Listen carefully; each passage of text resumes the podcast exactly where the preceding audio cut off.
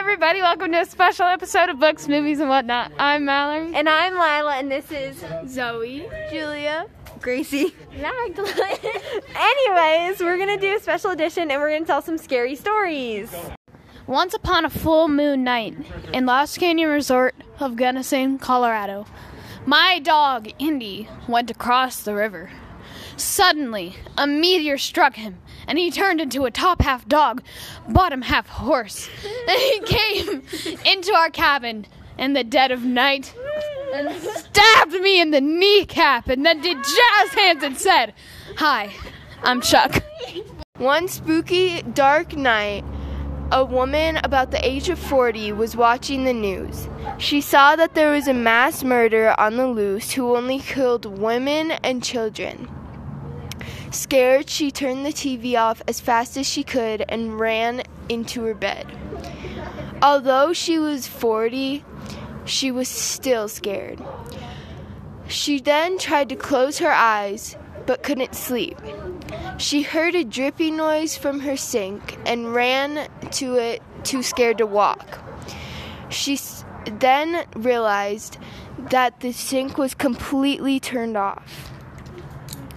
Scared and confused, she went back to her bed and started petting her dog, for which he always helped her sleep.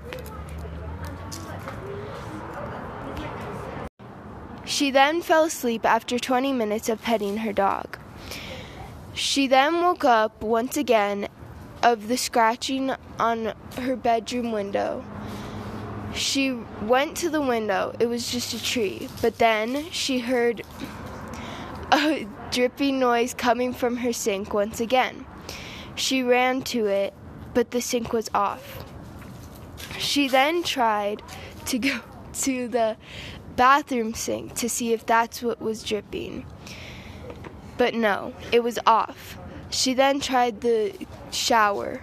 She quickly torn the shower curtain open, and there she saw her dog hanging dead from the shower.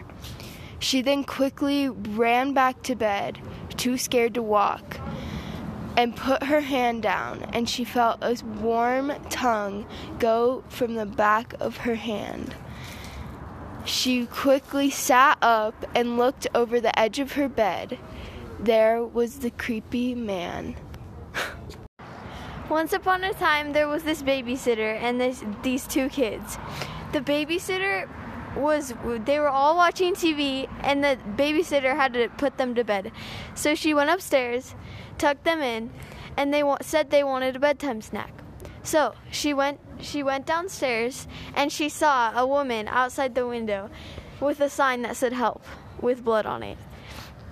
She got she got scared. She grabbed the bedtime snack and went straight upstairs.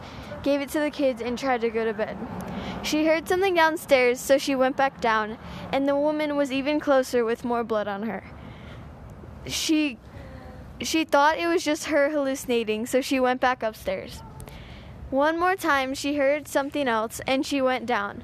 She saw the woman right up close to the window, screaming for help with uh, covered in blood. She then died. One night, there was a 16 year old girl that was talking on the phone with her friend. They were talking about boys, the usual. Then she wanted a snack, so she went downstairs to get a snack. She came back up, sat down on the bed, and ate some graham crackers. Then, as she continued talking on the phone with her friend, she dropped her phone under the bed. Her friend screamed, There's some woman under your bed. And her friend was like, What? She goes, Yeah. She has gray hair and has yellow teeth. The girl screamed, What? Oh my god, you're just playing around. Her friend yelled, No, you should get out of here. So the girl grabbed her phone, ran outside. Then she was outside. She saw the woman again. Long gray hair and yellow teeth. She tried to run away, but then the woman jumped on top of her and pulled her hair and then punched her in her mouth. And then she died from a concussion. Once there was a son and his mother. His mother had just gotten a brand new phone and the son wanted to play with it. His mother said yes and went to take a nap on the couch. A few hours later, she woke up looking for her phone. Her son was nowhere to be found, but her phone was sitting next to her on the couch. All of a sudden, her phone rang. She answered it, and in a deep voice, someone said, Come find your son. The voice told her to come looking for her son. She immediately bolted up and started looking around the house. She couldn't find him anywhere. She checked her bedroom, she checked his bedroom, she checked the kitchen, where he always went for a snack. But he wasn't in the kitchen. She ran back to her room and found him dead, lying on the floor. In his hand was the phone that was used to call hers. Now, who called it? To this day, she still doesn't know. But as she was walking out of her room, she swore she saw a shadow out of the corner of her eye.